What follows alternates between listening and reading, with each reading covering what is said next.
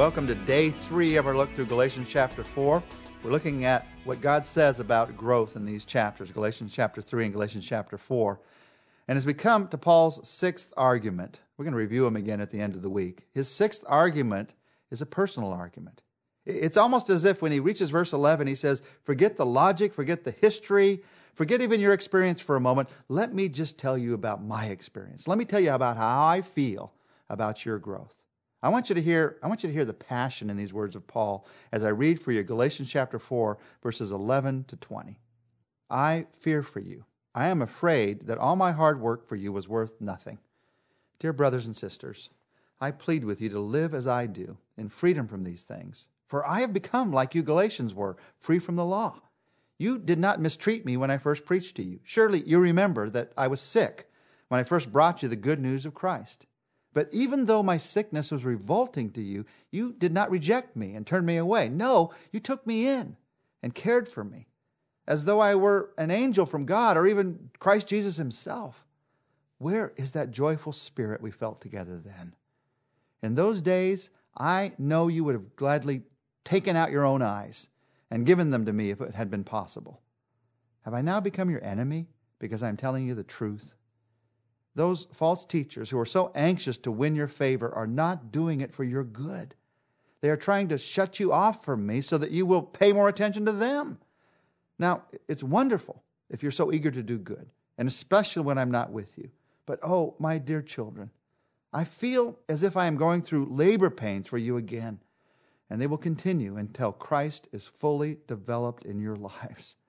How I wish that I were with you right now so that I could be more gentle with you. But at this distance, I frankly don't know what else to do. In these verses that I just read, you hear the passion of Paul for their growth.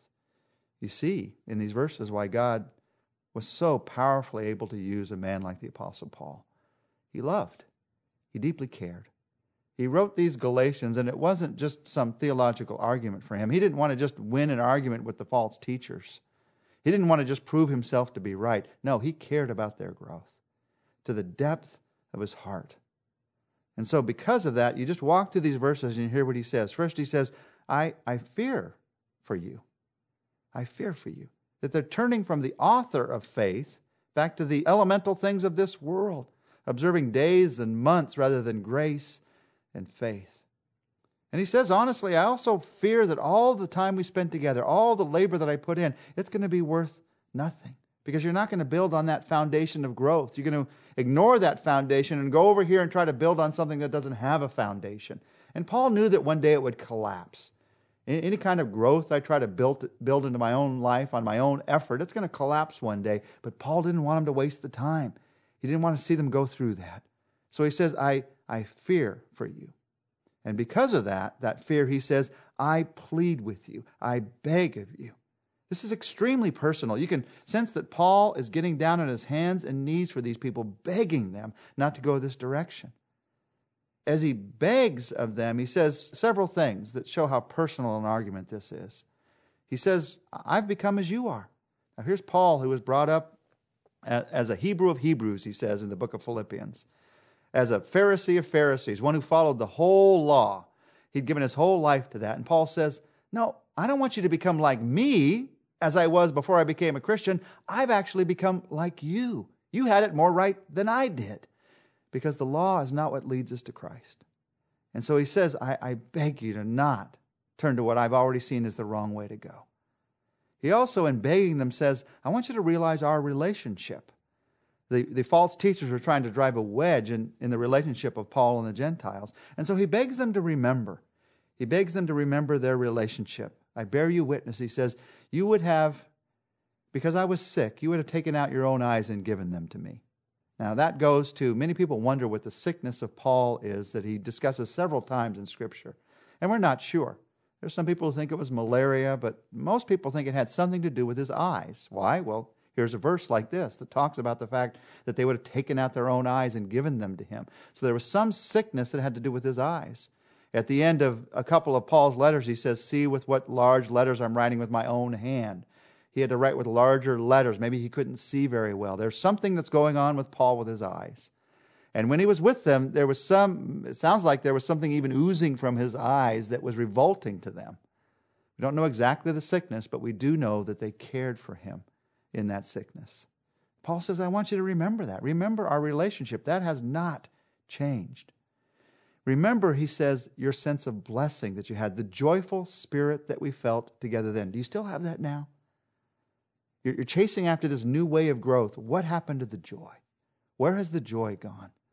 Oftentimes, I see people do this. They, they want, they've, they've lost a sense of joy in their Christian life.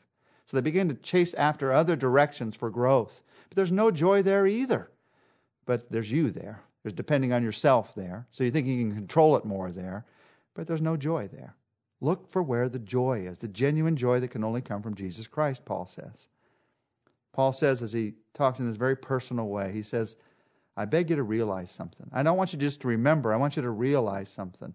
Realize that they are after you, these false teachers, to satisfy their own pride, not to serve your growth.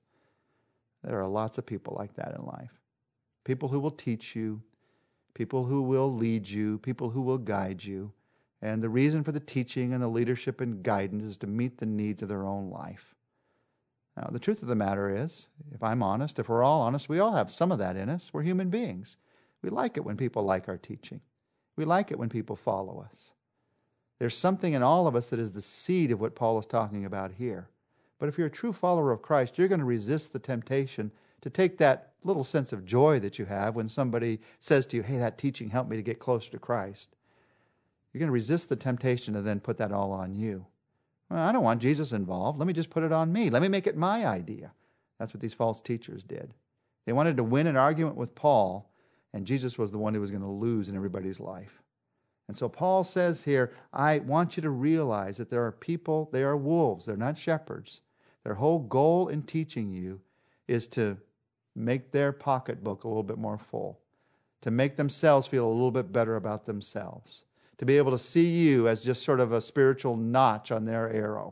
And because of that, Paul says, I want you to realize my true and deep love for you. And then he shares these verses. Galatians 4:19 or Galatians 4:19 is one of my life verses, one of my favorite verses in all the Bible because it talks about how growth happens and my responsibility for growth. Oh my dear children, I'm going through labor pains again for you that you'll continue. And those labor pains are going to continue until Christ is fully developed in your life.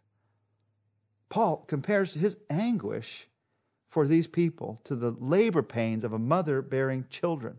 Now, obviously, he's a man. He doesn't know exactly what that's like. I'm a man. I don't know exactly what labor pains are like, but I was there for the birth of my three children. I could tell there was a lot of pain involved. And Paul, in his day, could understand there's a lot of pain involved. And it was the only picture he could give of what it meant to labor for these Galatians to come to growth in Christ. And Paul is saying, I'm having to do this again. What, what mother would like to go through labor pains again for a child to be born? Should only be born once, and then they should grow the rest of their life. But Paul says, I'm going to go through it again and again if I need to, because I'm going to give my all for your growth. He talks about being Christ being fully developed in your life here. What he's talking about is Christian growth. Some people call this spiritual formation. The idea here is that Jesus Christ wants to be developed, his heart, his spirit in my life. It's the idea of becoming more and more like Jesus. We are meant, we are made to do that in this life, every day of this life, every week, every year as a believer, and we're meant to complete that in heaven.